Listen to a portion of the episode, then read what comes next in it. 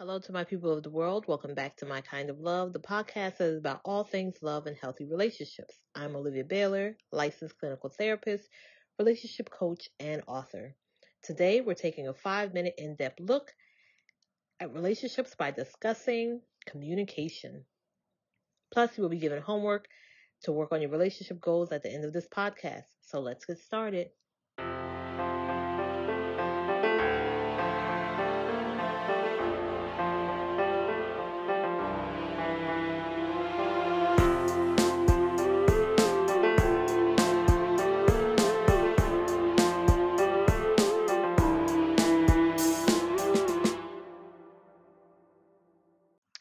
So I want to check in to see how everybody felt about their homework assignment last week, which was to create their photos.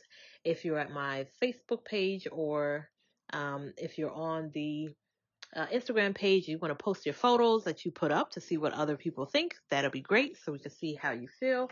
And if you felt any vulnerability or concerns with posting your photos, you can also list those as well. So today we're going to start talking about just in general communication, one of the biggest things when it comes to dating. So again, communication and depending on each one of the methods that you utilize is going to be really important. But with dating, and if you're doing this on online, if you're with an agency, and if you're having a friend connect you, communication is the same across all three of those points. So you want to make sure that you reply within a reasonable time. Try to reply within like 24 hours unless you're really busy. Um, and you want to think about your expectations when it comes to communication. So if you send a text message or a message to somebody and it goes by five, ten minutes, the person doesn't necessarily mean that they're ignoring you. So you don't have to keep messaging them like respond, respond, respond. They may just be busy with work. So you need to be um, just reasonable with your expectations. Even ask the person ahead of time. What's your communication like? What you know? What are your um, do you communicate very often? Are you on this app? If they're on an app a lot, if they're um, you know, not in the app and you're using the agency and they're texting you, maybe you can ask them how frequently do you like to text or do you not like to text at all? Do you prefer to call? Um, and we'll talk about safety in that in another podcast, but you just want to make sure you know what those expectations are when it comes to communication. Um, you also want to make sure that you wait before messaging your number. Now, if this is online, you want to be very careful um, about sending out your personal number.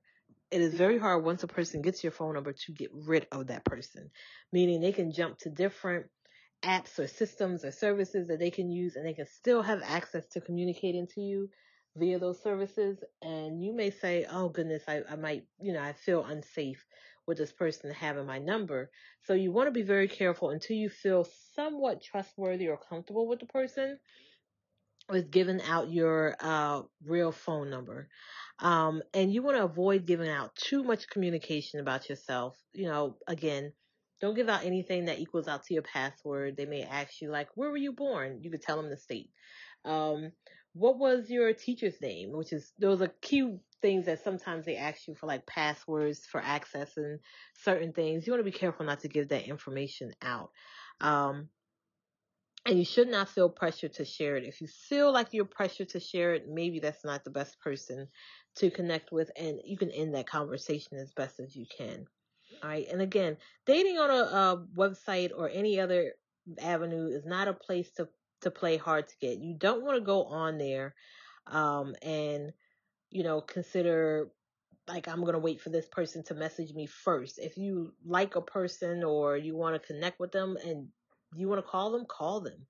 Uh, those games don't equate well when it comes to long-term relationships because that you know cat and mouse game also will transfer into your relationship, and it's not very healthy, especially when there's issues that come up later on.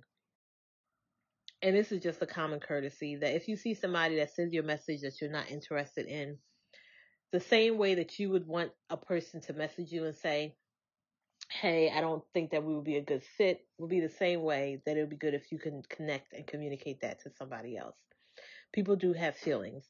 So just ghosting a person or ignoring their message is not the best thing. But just saying, hey, this is not going to work might be the best. Or depending on the app or if you're using a service, um, they might be able to communicate that to the person that you're just not interested and is to keep moving on. Um, it does also equate to a person sometimes feeling like they want to give up with dating. So you want to think about it. You're all going through the same kind of journey and you just want to give them the same type of common courtesy that you would want from them. So, the homework assignment that I'm actually going to give you is to write, write down what is the expectation that you have with communication. Um, do you want to make sure that the person, you know, responds to you within 24 hours? Are you okay with even cursing? That's another thing. Languages and cursing. Are you okay with um, slang? Are you okay with um, texting, calling, emailing? You want to be able to um, see about how you want your communications to be conveyed. Um, you also remember that texts aren't love. It's easy to get lost in text message when you're on dating websites. Um, so it doesn't necessarily mean that they love you. You want to wait until you can see that person face to face to equate that to love and not just uh, jump to it within the relationship. So you want to make sure that you see the person. Also, you want to look at each culture and their texting differences. So communication can be vital depending on a person's particular culture and upbringing. This, I feel like, goes more towards somebody who is dating someone outside of the country and communication. So they may be more able to text you more readily or they communicate with you at a certain time of day. Um, and so you have to just be flexible with that. So know what those expectations are when it comes to communication in the beginning so that you can work through that together. All right. Thank you everyone who joined me on my kind of love podcast. Today we discussed communication and you were provided with homework to work on writing down what are your expectations when it comes to communication. I look forward to meeting you again to continue on this journey. Don't forget to subscribe to my podcast, read my blog, and like and subscribe to my YouTube channel. You can find more information and goodies on my website at www.oliviabaylor.com. That's www.oliviabaylor.com. Take care and stay safe.